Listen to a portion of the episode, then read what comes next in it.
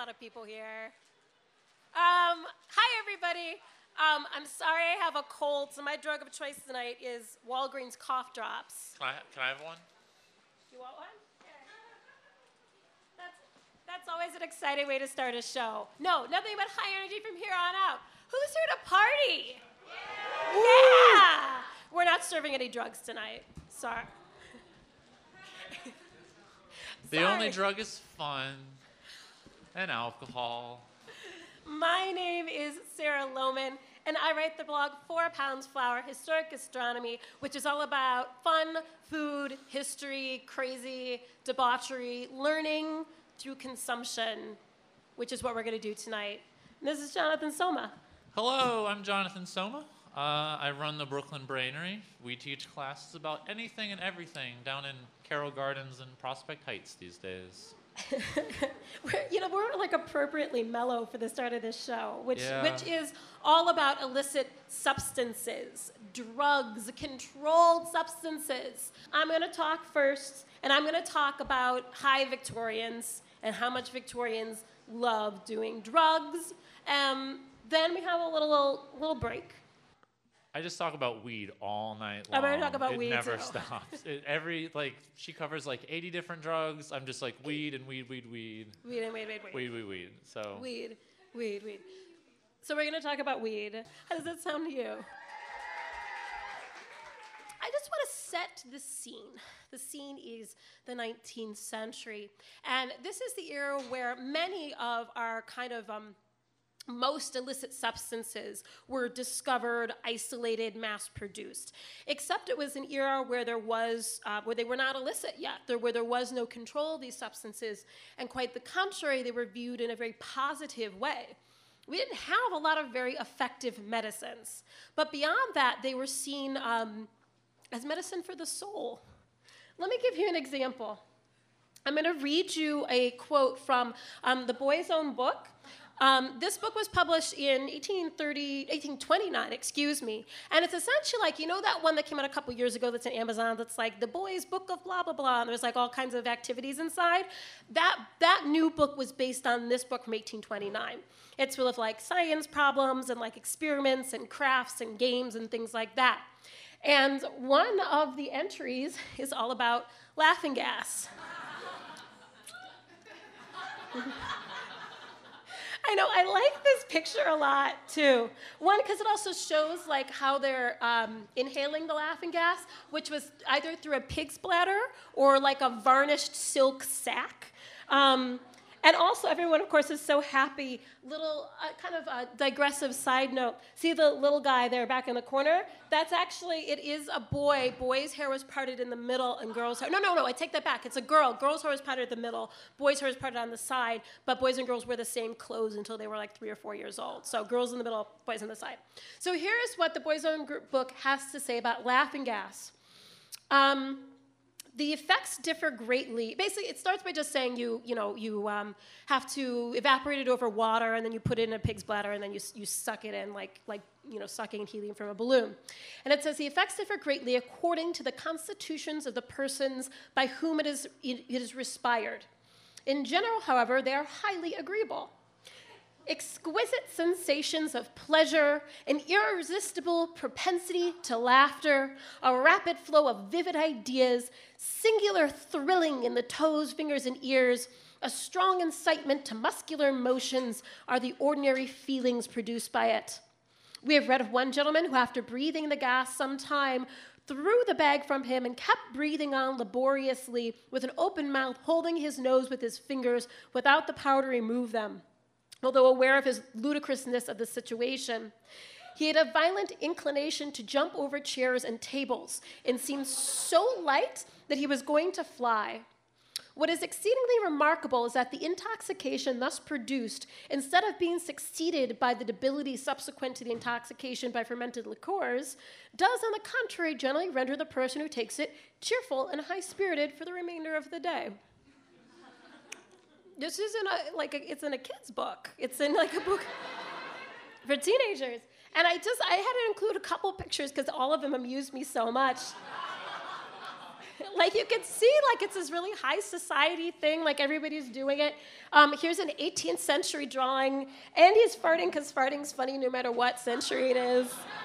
So, and it's kind of interesting. And it's like they're all mixed company too. It's like men and women could do this together, and it was like a riotous afternoon. So again, just to give you a yeah. well, I guess we should go get some nitrous oxide.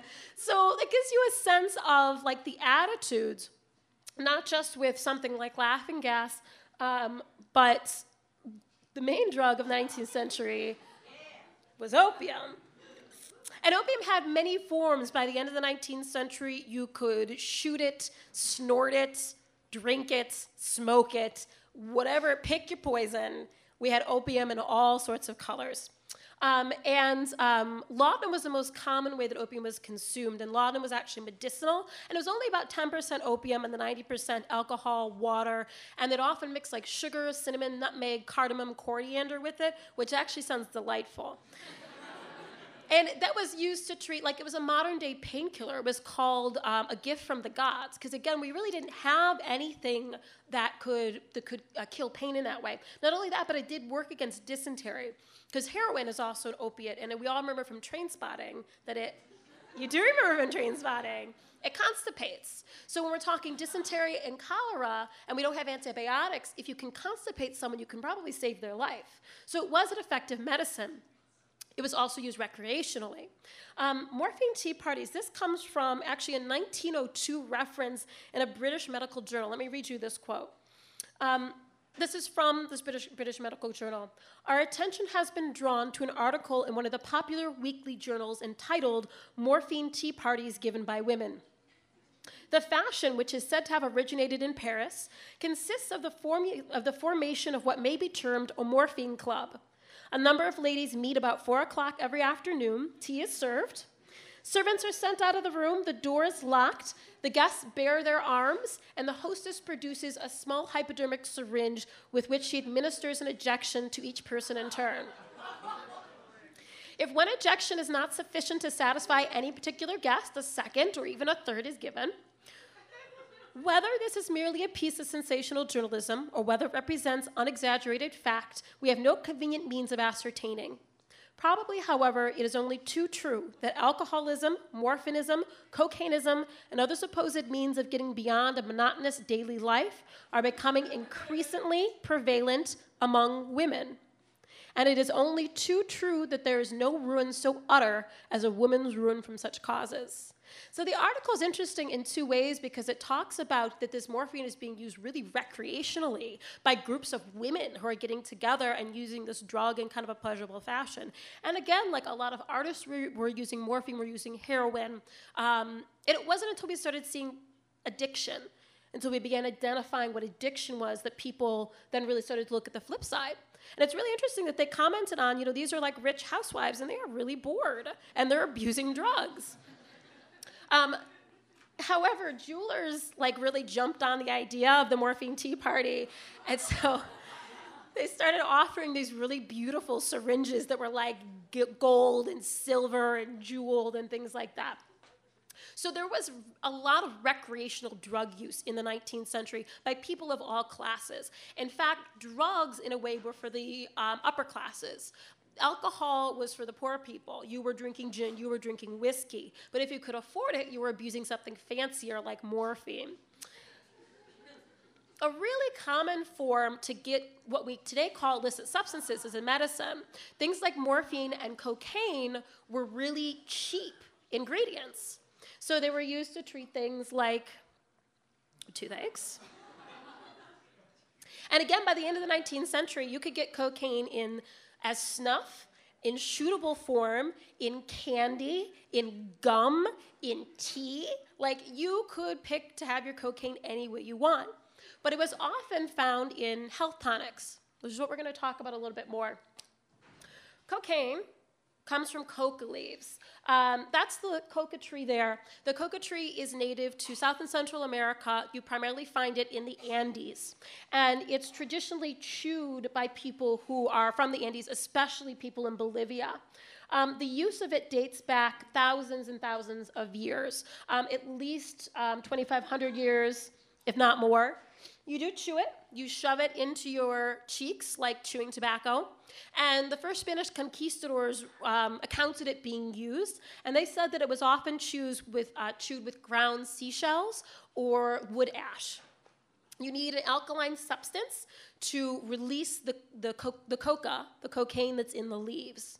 However, in its natural state from chewing on these leaves, you essentially got a buzz that was equivalent to drinking a cup of coffee. That's what it's been compared to. Now, um, the Spanish that came and conquered these areas were very suspect of this, of what they identified as a drug habit. So they banned the chewing of coca, but then they also enslaved the local people and forced them to work in silver mines. And they found out that they worked better if they were chewing the coca than if they weren't. So they relented and said, "Oh, you can chew your coca," but it's actually it's more than the drug use. It's more than the little caffeine bump. Um, it has some properties that are really important to people who live in the live in the Andes. Um, one is that it is a vasodilator, which it means that it expands the air sacs in your lungs. So when you're living in mountainous areas where the air is very thin, it actually helps you deal with those conditions. Um, additionally, it's very high in vitamin B. It's very high in calcium. Um, it also contains a chemical that allows the body to stabilize blood sugar. And the, Andi- the Andean diet was mostly based around potatoes, and now scientists believe that that diet would have been malnutritious for them without also the vitamins and the minerals actually they were getting from this coca and alkaline combination.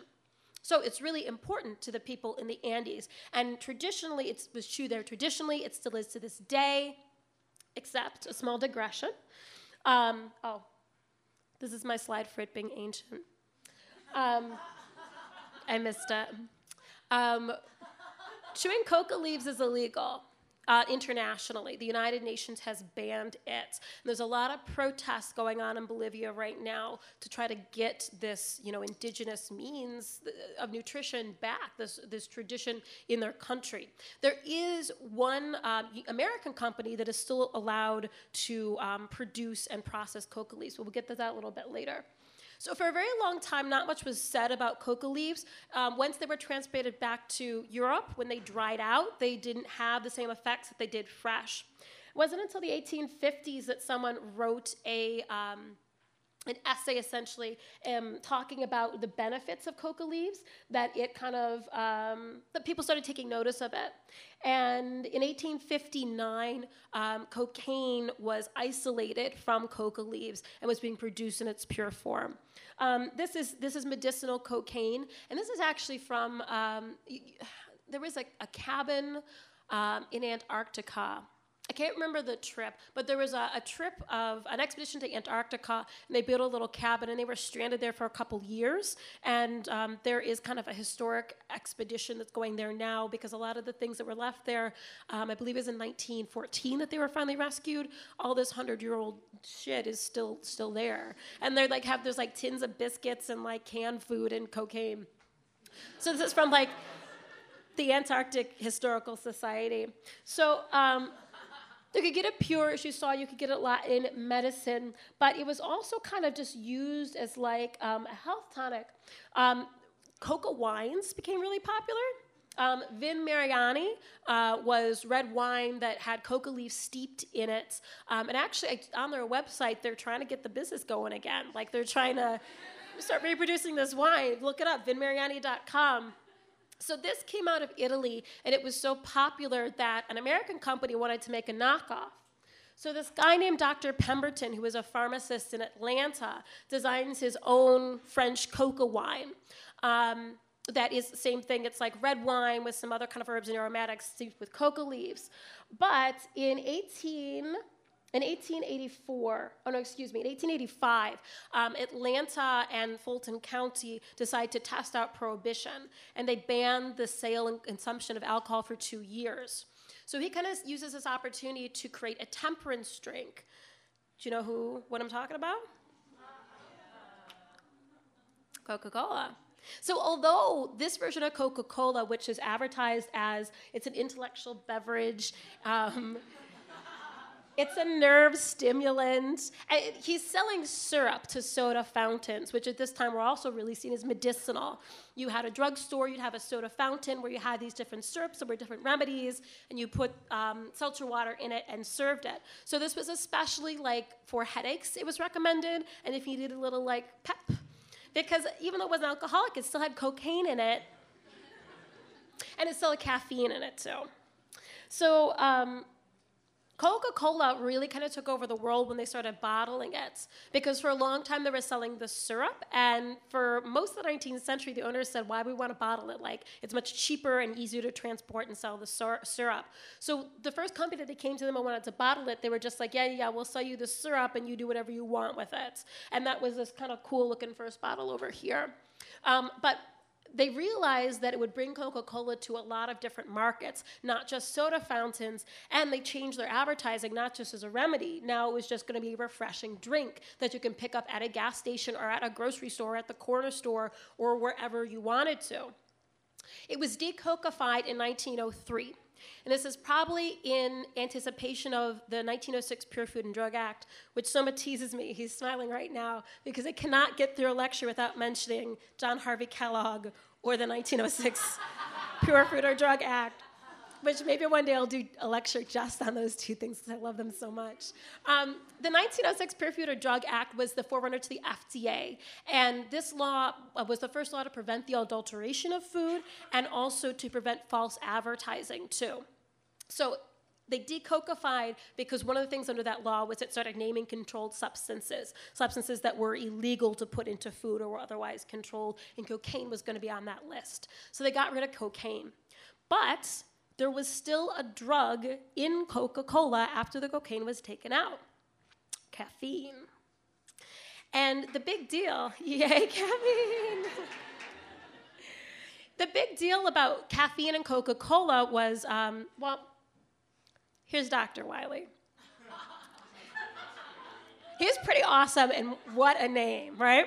So, Dr. Wiley was a chemist, and he was kind of appointed by the government to head up the Food and Drug Act. He was this really big advocate. He made huge changes in the safety of our food. Um, he was the head of what newspapers termed the poison squad, where teams of volunteers would consume canned food and see how sick it made them, and he would write it down. Nobody died, so that's good. Um, he, so, he sues Coca Cola. Um, the case is called, wait, it's got a great name. It's called the US Government versus 40 Barrels and 20 Kegs of Coca Cola. because it's happening in 1911, and he says the issue here is that tea and coffee are adult drinks. But Coca Cola, soda pop, this is the first drink that has caffeine in it that was being sold to children that their advertising was gearing it towards children. And so that was it. It's, is, is this an illicit substance for someone that's below a certain age?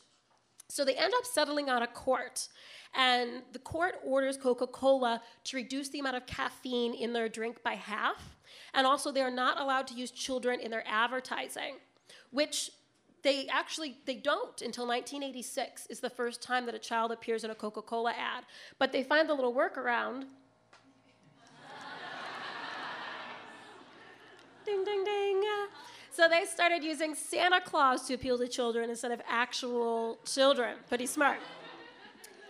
So here's what's interesting for me to end the story of Coke, and then I have one other thing I want to tell you about. Um, Coca Cola, when it was ordered to reduce its caffeine content, had about 65 milligrams of caffeine per 12 ounce bottle. Today, it has about 35 grams. It is milligrams. It has not uh, put more caffeine in. Let's look at that in the modern day grand scheme of things. Espresso has 480 milligrams of caffeine per 12 ounces, but who's drinking 12 ounces of espresso? A Starbucks coffee has 194. A Red Bull, which you can get at the bar tonight, has 120 milligrams of caffeine per 12 ounces. Um, right in the middle, we've got Monster, which is 105. Jolt Cola is 72, and that is the most amount of caffeine that the government allows in, caf- in um, soda today, is um, about 72 milligrams. And then Coca Cola is all the way down at the bottom, just above Sprite and 7 Up, which are caffeine free. So I thought that was interesting. So Coca Cola is one sort of illicit substance from the 19th century. I want to talk about another that has a much more mysterious reputation absinthe. Ooh. Absinthe is legal. How many people know that? About half of you. Absinthe is totally, totally legal, and it is the same absinthe that you could have bought 100 or 200 years ago. Let me tell you a little bit about it. Um, hubbub, hubbub, hubbub, hubbub. So, what is absinthe? Um, absinthe, in a lot of ways, is like gin. It is a neutral green spirit that has been infused, in this case, with herbs. Gin has a lot of aromatics, a lot of spices, and particularly juniper. Um, absinthe's primary flavoring comes from anise, and it'll be anise, licorice, star anise, like a lot of those kinds of fennel, even flavors in it. And then it's also known to have wormwood. Wormwood, wormwood is a very kind of bitter herb, too. And actually, we have some wormwood tonight. So if you're interested in smelling it, tasting it a little bit, getting a little sense of it, um, at the end of the talking, it head back to Jen. So it is an infusion, neutral grain spirit infused with Wormwood, here it is. It's a plant that's been used medicinally for a very long time. It's bitter like quinine is bitter. And actually, quinine, like that you have in tonic, that's anti malarial, wormwood is also anti malarial too. It's called the poor man's quinine, whatever that means. it's green from chlorophyll. There, it's, it uses a lot of fresh herbs and dried herbs, so the chlorine actually seeps out into the alcohol, and over time, it does in fact turn brown. These are vintage 150 year old bottles of um, the earliest commercial absinthe Pernod, and they, they turn brown over time, and that's actually considered desirable too. It's a, just a sign of aging. So what happens when you pour a glass of absinthe? Well, there is a particular way to serve it. Um, it is a very, very strong alcohol. It is generally 130 to 140 proof. So it's very, very strong. So you cannot just, well, you should not just drink it straight. Um, so traditionally, you have a special serving device, an absinthe spoon that goes over the top of the glass. And you put a sugar cube on top of that, and then, um, like I showed you, you can either you can drip the water in a lot of ways, but when you went to an absinthe bar in the 19th century, you had a device like this that allowed a very thin stream of water to pour over the sugar cube, dissolve it, and then when the cold water hits the absinthe, it gets cloudy. Now, this happens because, in addition to chlorophyll, there are a lot of essential oils in the absinthe um, that will. Uh, I'm not the science person.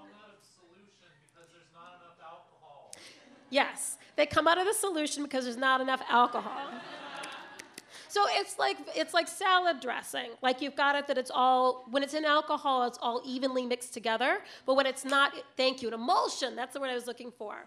So it's an emulsion, and when you put water in it, it kind of messes up the emulsion, and it appears cloudy because the essential oils are separating from the alcohol and the water. See, I'm not too bad at science. My tiny woman brain. So. Just kidding. Absinthe is invented in 1797 in French speaking Switzerland. It was invented as a health tonic by um, one or two women. It's a little bit unclear and was sold locally. The history of absinthe kind of got um, rewritten. Um, it, it is currently said, or most people say, that it was in, invented by a doctor ordinaire, but the most recent scholarship is saying that that's not true. It was actually kind of a cover up, actually, speaking of women, that having absence origins being in female medicine smacked too much of like witchcraft. So people were uncomfortable with that being the origin, so they wanted to ascribe it to maleness and science. That is the general thinking. Um, a guy came along and bought it, and this guy uh, first partnered up with Pernod, and Pernod, as I mentioned, was the first commercially produced absinthe. It was really a regional drink for a long time in little different towns of France and a couple towns in Switzerland. But then in the 1830s, the France went to uh, the France. The France went to the Africa and started colonizing. And the, the French army prescribed everybody to take canteens of absinthe mixed with water because it was anti malarial. So all these soldiers went to war in the 1830s. They were all drinking absinthe. They really liked it. France was generally a wine drinking culture, and this was like something different and exciting and strong. So when they came back, everyone started drinking it. The soldiers were drinking it in the bars. The artists started drinking it in different neighborhoods. And then the kind of bougie class in the middle was like, well, everyone's doing it. I guess I will too. So between by the 18 really post 1830s and through the end of the century, um, between 4 and 6 p.m. that was called the green hour. And that's when everybody, every male and women would go to the cafes and they'd all go out and drink absinthe. Absolutely every, every, everybody was drinking it. Now, here's what happens. So we go from something that everybody loves and everyone is drinking. And then Manet, late 19th century Impressionist painter, starts going into these bars and he's painting. And he's painting pictures of people who don't look like they're really enjoying the absinthe. this one was not as controversial as this one. Because even though he doesn't look so bad to us, he is a straight up like bum, like he's a street bum. So he starts painting these very real pictures that remove the glamour of absinthe, and people start to get worried about what effect absinthe is having on people. And that in 1911, there is a very sensationalist murder. There is a man um, who, after drinking a bottle of, a bottle of absinthe, went home and murdered his pregnant wife and two daughters. Bad, right? It's, it happens in Switzerland. Um, it happens in a wine drinking region of Switzerland, a wine producing region. And so, what they don't mention is that, yeah, he had that absinthe, but he also had creme de menthe, cognac, seven glasses of wine, coffee with brandy, and then another liter of wine before he went home and murdered his wife and children. Damn. Here's the thing though. So now people are believing that the wine industry really kind of jumped on this. Because there had just been a blight in the ni- late 19th century that killed a lot of grapevines in Europe. And they were just kind of getting back on their feet. But while wine was expensive and unavailable during this blight, um, people turned to absinthe. And so everyone was drinking absinthe and no one wanted wine. So the wine industry kind of like chipped in to villainize absinthe so that they could start selling more wine. I mean, aside from that, I mean, this really sparks the kind of like fear of absinthe. There's all this kind of, well, it has a lot to do with the temperance movement. The language used about absinthe at the turn of the century, that you're going to go home and murder your wife, that you'll be a bum, that you know you'll be useless to society, you ruin your life, devils, demons, all of that. That's no difference than what any of people in the temperance movement were saying about any alcohol at this time. Remember, at its base, absinthe is just really high proof alcohol. So it was just being targeted the same way that every alcohol was being targeted leading up to Prohibition. After the murder, though, in 1912, it's banned in Switzerland. A couple years later, it's banned in France. A couple years later, it's banned in, um, in 1912, actually, it's banned in America. It wasn't hugely popular here, but in New Orleans, it was. It was, I mean, that was kind of French America. People were using it there. Here's what's interesting. In 1912, the Pure Food and Drug Act is amended. And one of the things it does is mentions caffeine as an illicit substance. And to this day, caffeine has to be mentioned if it's included uh, in an ingredients list. If you're drinking something with caffeine, it has to be listed. Um, and it also has one of the other amendments is that it bans the importation of any products made with wormwood. That is the only law banning absinthe in America. Now, in addition to the reasons I already mentioned, there's kind of two other, eh, maybe just one other kind of interesting note on um, two. Absinthe making you crazy. One, okay, remember Prohibition, bathtub gin, and all those stories about how they're like using ethyl alcohol and like throwing juniper berries in it? Gin was easy to manufacture because it had those aromatics that could cover the flaws of nasty alcohol, and it, you know, would kill people. It's dangerous alcohol. Ditto with absinthe. It's got all those herbs in it. So you can use bad alcohol and just throw shit in there, throw some licorice in there, and make it seem like absinthe. And so, because absinthe was so popular in Europe and in South America, Southern America, um, cheap absinthe was being produced and it was being colored with copper. So, new scholarship is now suggesting that a lot of the madness associated with absinthe was coming from cheap absinthe and people were getting copper poisoning. Additionally, uh, an absinthe scholar just pointed out that a lot of crazy people drank absinthe, and that might have added some fuel to the fire. But there is kind of one grounds, real grounds for believing that absinthe makes you insane, and this is this com- compound called thujone. Thujone is a toxic compound in wormwood that, if consumed in sufficient quantities, can poison you. And part of this poisoning is hallucination, is hallucinations and acting crazy and things like that.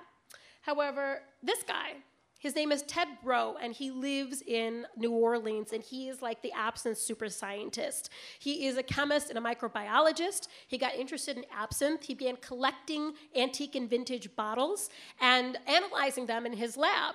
And he essentially put together a, um, a petition to the government that said it is impossible to consume enough absinthe to it, distilled absinthe to consume enough thujone to poison you.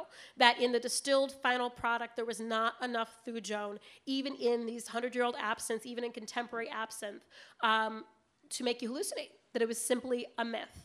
But then, once he and his future his business partner started looking into the law, they realized that the only ban was in the importation of absinthe. There was no ban on making absinthe domestically. So they started making absinthe.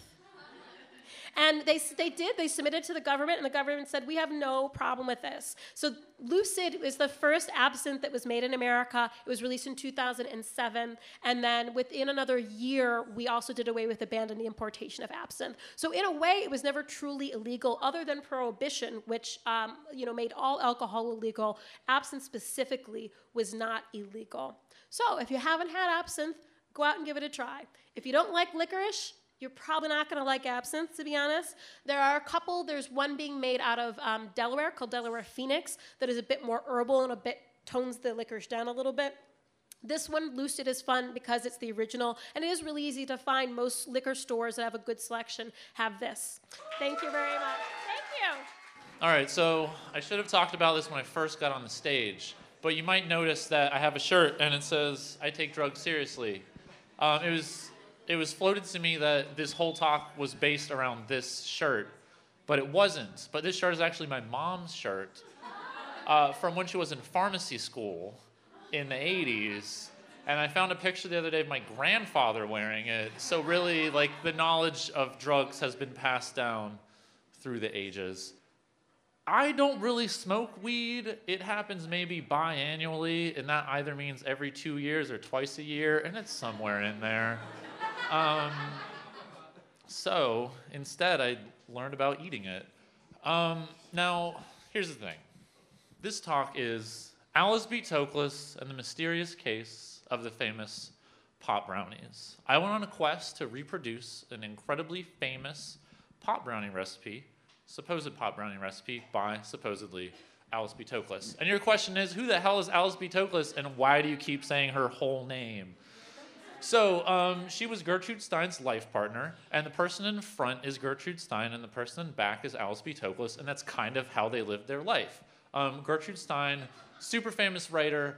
Um, Alice B. Toklas, not. She didn't do much. Um, but what her most important role was being the life partner of Gertrude Stein. Um, in uh, 1933, a book was published called The Autobiography of Alice B. Toklas. You would assume that it was produced, written by Alice B. Toklas. It was not. It was written by Gertrude Stein from the point of view of Alice B. Toklas, and it was basically a biography of Gertrude Stein written by Gertrude Stein, but in the second person, masquerading as an autobiography of Alice B. Toklas.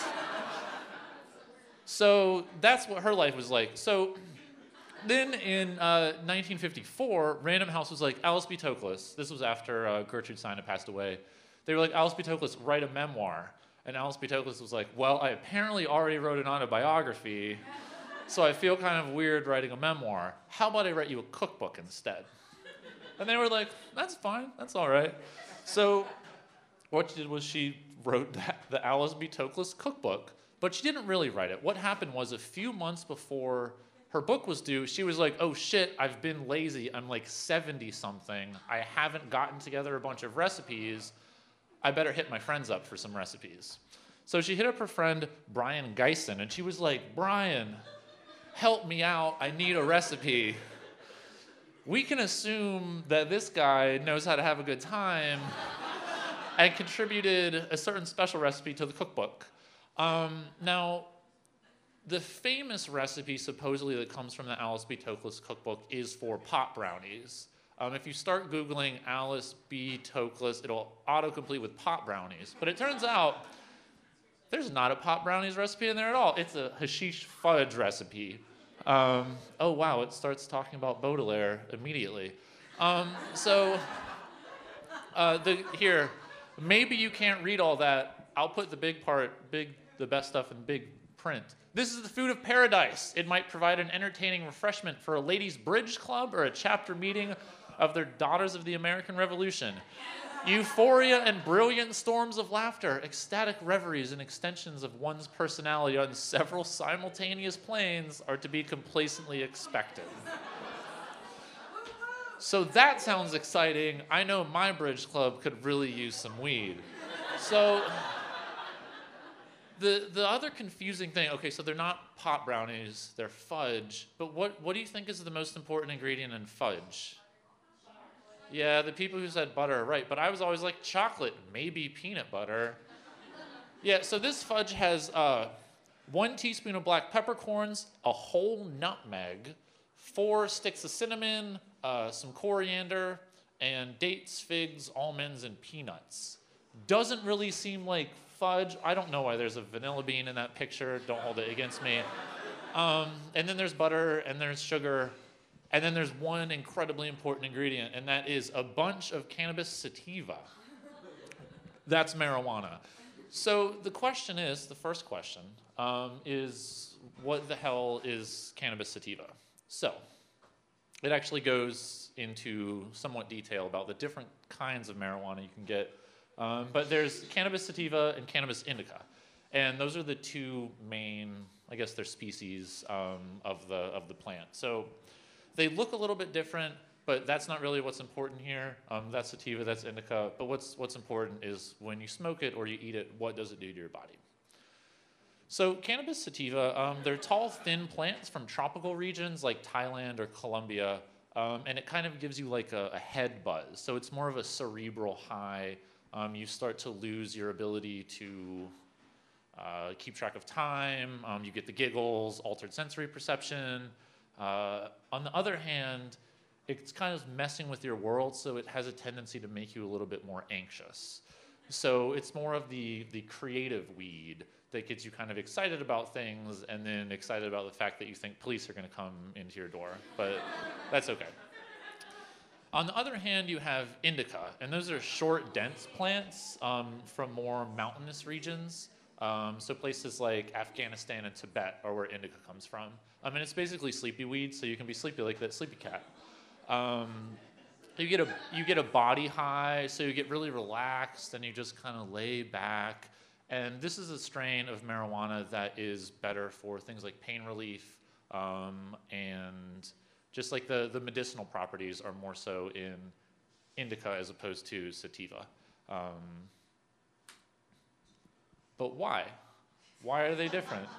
Um, what, what causes the split between these two things? And if you're buying fancy weed, you know there are a million different strains and it's you know some of them will make you sleepy and some of them will make you excited and what we need to do to understand that is cannabinoids so cannabinoids um, in case you can't tell that's a science word um, and it's the compounds that are in cannabis oddly enough um, that end up affecting your body they're called cannabinoids because we first isolated them outside of the body and we were like well we found this thing it's thc it comes from cannabis let's call all the compounds that act like it cannabinoids. There are also cannabinoids in your body. Um, we found those later. They're called endocannabinoids. But this is THC. It's marijuana's most famous contribution to society. Um, tetrahydrocannabinol. Um, the reason why something like THC can act on your body is because of neurotransmitters. So, like I said before, there are cannabinoids in your body, and they'll do things like they'll walk to the, the part of your body and be like, hey, time to get hungry, or hey, time to kind of lose track of time, or hey, time to do something else. Um, and so when THC gets in your body, it just gets on every telephone it can find, and it's like, hey, hey, hey, get sleepy, hey, get excited, hey, time to get confused. And it really just overloads all of your senses with all kinds of stuff. So the two receptors that it's affecting are the CB1 and CB2 receptors. Um, CB1 are in your brain, and CB2 are kind of associated with the immune system, and they're found throughout your body in places like the intestines and all kinds of stuff. So CB1 are the important receptors. Um, basically, they're everywhere.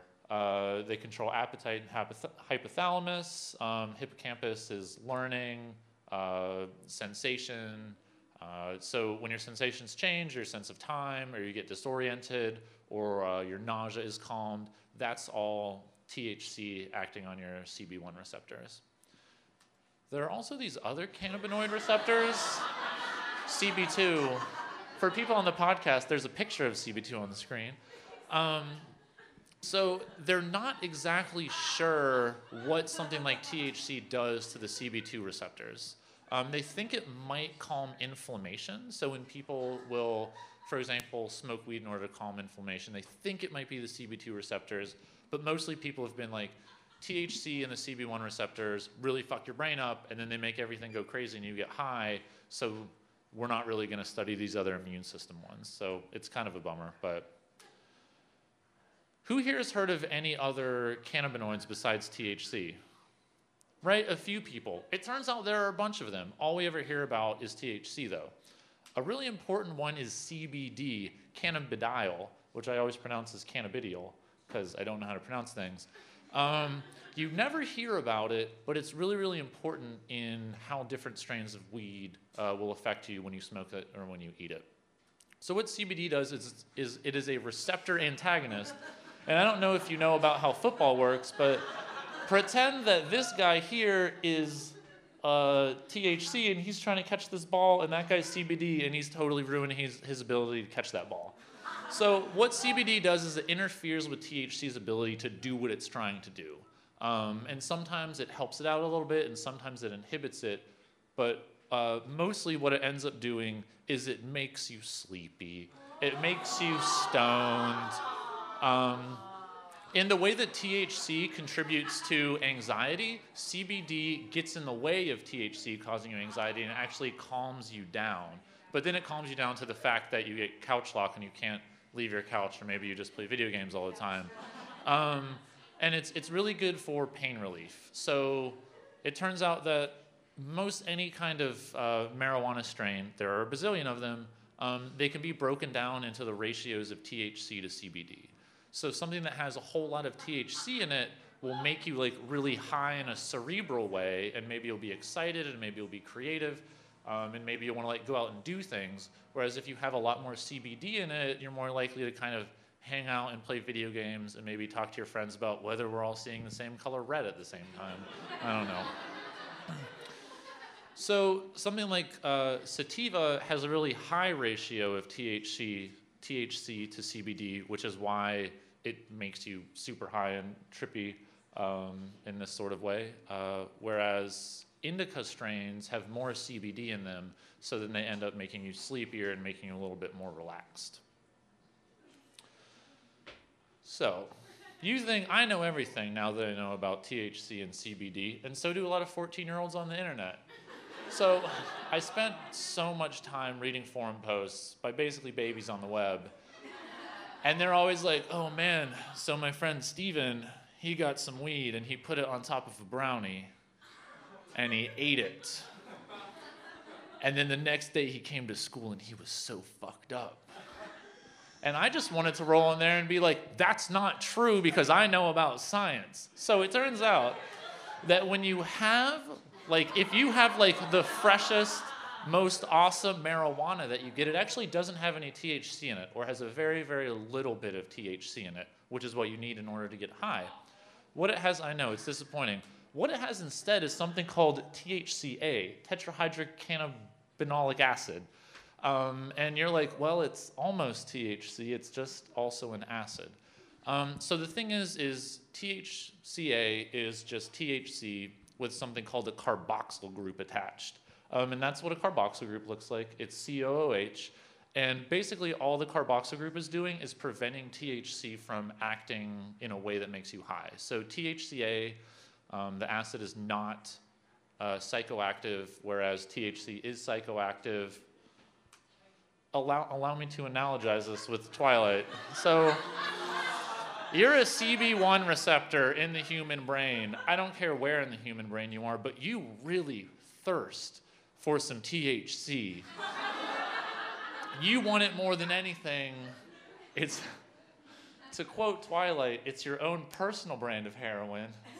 Watched the movies too many times. So, but the problem is something's getting in the way, and that's a carboxyl group. So, because that THC is currently tied up with a carboxyl group, it's THCA, so you're not getting high. So, what do you do? Well, you have to light the carboxyl group on fire in order to free it. Um, this is called smoking weed. Uh, the, one of the main reasons why you, you smoke it is sure, it's an easy way to get it into your body, but also the really high temperatures of the flame. Um, it's the, the fancy word is decarboxylation. Um, the THCA is decarboxylized, so the carboxyl group is turned into carbon dioxide and water, and then you're left with THC, which can go in your lungs and go in your brain, and then you get high and everyone's happy. Or everyone's sleepy, either way. Um, but who here has ever accidentally set things on fire in their oven? Yeah, that's not food that you want to eat, and since we're here to eat food and not to just smoke weed, we have to figure out a way to decarboxylize without just setting things on fire. Luckily, some scientists have figured out how to do this for us. Um, if you hold basically uh, marijuana at different temperatures for different amounts of time, you end up decarboxylizing some of the, the THCA. So according to this chart, if you have it at about 300 degrees, after seven minutes, most of your THCA has been converted to THC. Uh, if you hold it at a lower temperature, like 200 degrees, it's going to take an incredibly long time to convert all of your THC into THC. But hey, at like 250 degrees, pop it in the oven for about half an hour, and then bam, you have some really active weed that you can then, if you're 14, put on top of a brownie and eat it, and then be stoned whenever you go to school.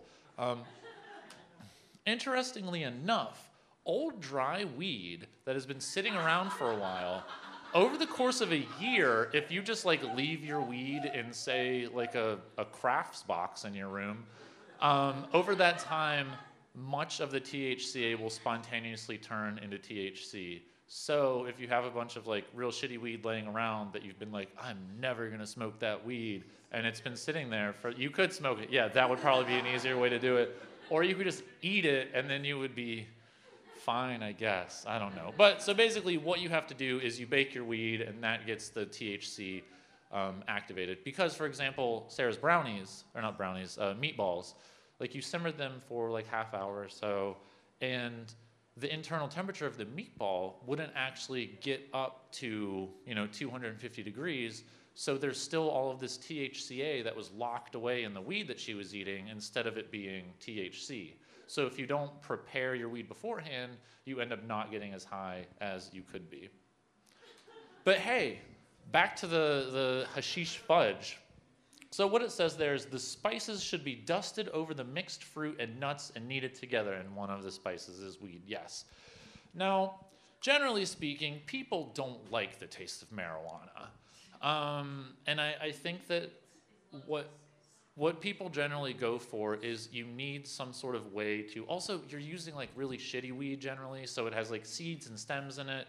And who wants to put seeds and stems in their mouth? Nobody. So what you want to do is find some sort of compound you can put the, the thc into and then strain off the plant material. Luckily i have a thing about thc solubility. Solubility is just something's ability to dissolve.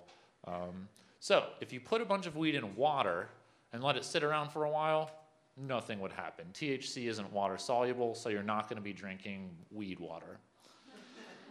but if you put it in alcohol, yeah, sure, you have pretty pretty THC full alcohol.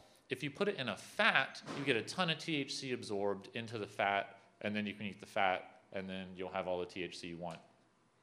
Now, for water solubility, cannabis tea is popular. I don't know why, because it doesn't really get you high because THC isn't water soluble. So instead, you're just drinking the flavor of marijuana without too much of the fun benefits. I don't know.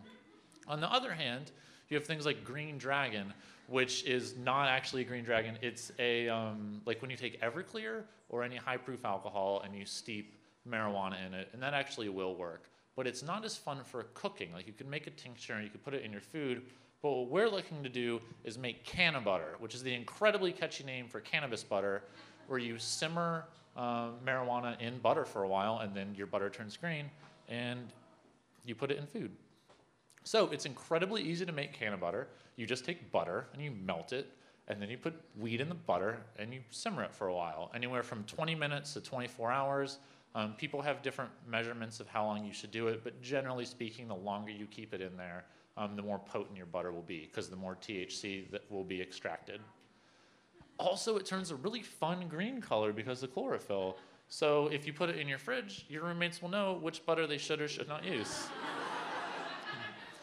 but the big thing about when you do eat it is that the high from smoking is totally different from the high that you get from eating. So you have to watch out for that.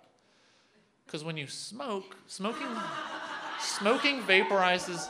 Generally, I use a picture of Justin Bieber um, whenever I'm doing things about marijuana, but his face was always in the words, so it, it didn't it didn't work out. So what smoking does is it vaporizes the THC and it goes down into your lungs, and thanks to these things called pulmonary alveoli, which we can just call air sacs, I believe Sarah called them earlier. Um, they are really good at absorbing things straight into your bloodstream. So when you breathe in um, like a marijuana smoke, within three to five seconds, all of the THC has been absorbed by your body. Um, it gets absorbed quickly. Like when you hold it there for a really long time, it's not actually doing that much. And so the, the result of this is the high that you get from marijuana is like a 100 meter dash, where it comes on from smoking it. It goes very, very quickly. Um, your high peaks in 15 minutes to half an hour, and then after you know two or three hours, everything is gone. Eating is the opposite of that. Um, so the, the problem with eating is, well, the up and the downside to eating is that when you put something in your body, it takes time to work its way through your digestive system. So it hangs out in your stomach, it moves into your small intestine.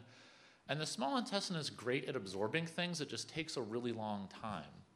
Um, so it's not as convenient, it's not as effective um, in the short term. And so it's much more like running a marathon.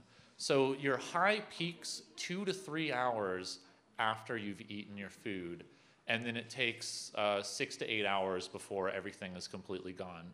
So in theory, you could you could eat a pot brownie and you could smoke at the same time, and as your smoking high was 100% gone, that would be the beginning of your edible high.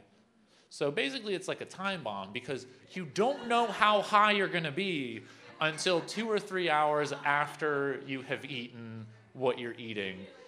Because, like, if you smoke something, you're like, oh, I'm not that high, I need to smoke some more.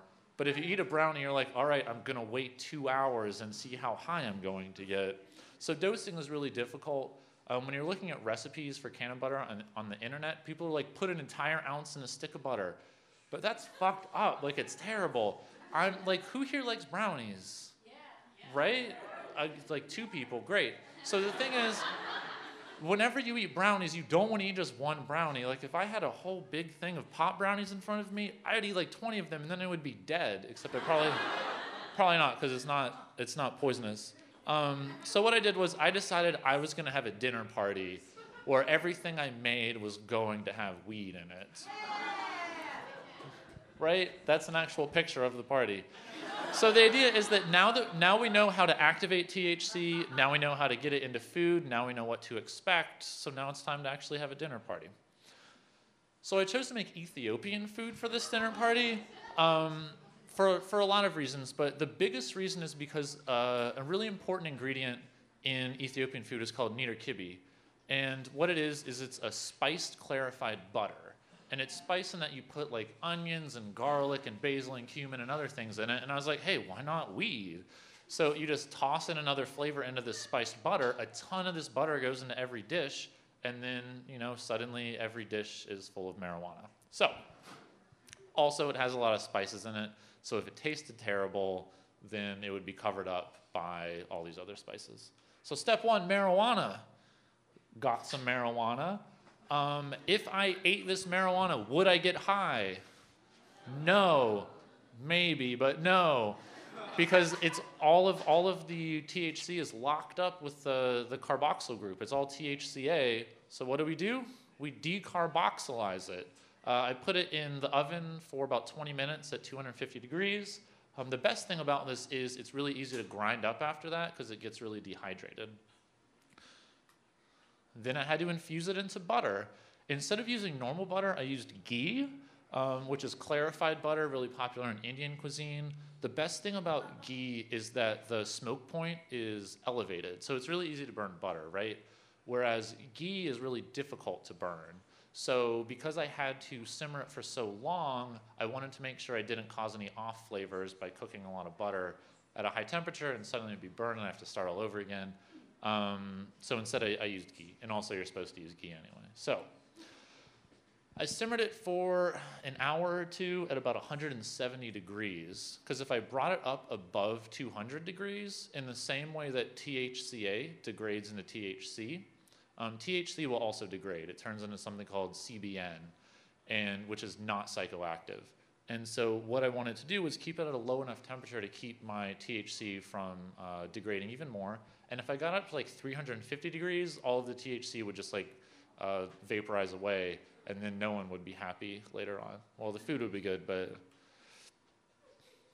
So after I simmered it for like two hours, I strained it. Not a very fun picture. Um, and then it was time to start cooking. So I had this fun, you know, kind of greenish yellow butter, um, and I just started putting it in everything. You can just use it like normal butter, it's totally fine. Um, so we had three dishes. One was a spicy lentil dish. Um, it was had a ton of extra, like Ethiopian chili powder is the best way to describe it, berbere. And the berbere flavor just took over everything, so you couldn't taste any marijuana in it, and you were just like, "Oh, this is pretty good food," but it doesn't taste very weedy. Um, the second picture is of uh, collard greens and cottage cheese, and it has a lot of butter in it, and then it also has this other super spicy spice called mitmita. And I, like I always do, make things way too spicy, and everyone yelled at me and they said, Your food's too fucking spicy. Also, it doesn't taste like weed. Also, we can't eat it because it's too spicy. Very sad.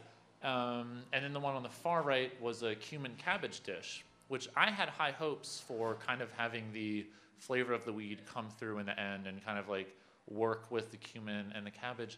And it just, it didn't really taste very weedy either. So I was like, no one's high. We've eaten all of this food. Maybe nothing worked. Like it didn't taste like marijuana. So it's time to start cooking more. So what I did was the first thing I did was I made bhang, which was the uh, Indian thing that we talked about before. It's basically uh, almonds and milk and marijuana. You steep it for a while. Um, it, it, we, I didn't decarboxylize this, so I didn't have high hopes for it, but it tasted great. You would think that marijuana and milk and almonds don't sound like a marriage made in heaven, but it's, it's made in some sort of drug, drug-addled heaven, so it was pretty good. But hey, there's a reason that we're having this talk, and it's called Alice B. Toklas's Pot Brownies. So I did it. I made it. Um, I decarboxylized the marijuana in the oven. I mixed together the dates and the figs and all of the nuts. Um, I spread it all together. Um, in the recipe, it tells you to mix a cup of sugar with a pat of butter. And a pat of butter is like a tiny amount of butter. So I just used a stick of butter instead.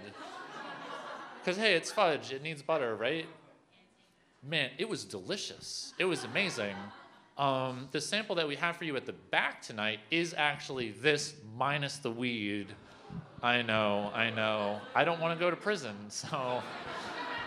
Um, it's actually really good, and even when it did have the marijuana in it, it still it still tasted great. But here's the thing: everything tasted great, but like. I wasn't high. Sure, I started eating after everyone else did because I was still cooking while the dinner party was getting started. Um, but I was just like, I'm not high. This is so sad. And then someone was like, Soma, it hasn't been two hours at all. And it was because originally I wasn't really going to eat anything because I was busy cooking. And then I started eating more and more. And I was like, I'm not high yet. I'm just going to keep eating. This is fine. And then I got high. I was ushering some of my friends out of the house because I was like, I'm real tired. And then suddenly I was like, oh my God, I'm so high right now. and I was high for a really long time. and, uh, and then I was like, all right, I'm going to bed. And I just kept waking up in the middle of the night. And every time, some crazy new high thing was happening like someone was doing something in the recycling bin, and I was like, don't worry, it's just the recycling, but what are they doing? and I woke up in the morning, which was probably not eight hours later, and I was just like, relax, I'm gonna get some work done. Then I called in sick to work. But no, no, I was just busy, don't worry, my back hurt. So, Lessons learned. Um, number one, sativa is your crazy weed. Indica is your sleepy weed. Um, sometimes it's hard in a place like New York. We're not on the West Coast, so we don't really get to pick and choose our weed in the same way that other people do. But everyone's so sad. I know, it's sad. Um, so you don't really get to pick and choose the same way that you would be if you lived in California or Colorado or something. But if you do have the chance to kind of pick your strains, be really appreciative of it, because you can seek out a certain kind of high that you're looking for based on the strains and based on like THC and CBD content. Um, Alice B. Toklas's recipe, somewhat of a sham. Um, I put mine in the oven. Hers never got cooked. Um, it wasn't even her recipe, and also, I mean, I guess she wrote her cookbook somewhat. No, she stole all the recipes, so she was a sham. Um, Carboxyl groups keep THC locked down, so never just try to eat a bunch of weed because that is something for high schoolers to do, and we are all very educated and old, and we understand that we have to decarboxylize our THCA to turn into THC. And finally, if you eat a lot of, of magic or special food, keep your bed nearby because who knows what's going to happen in two to three hours. the end.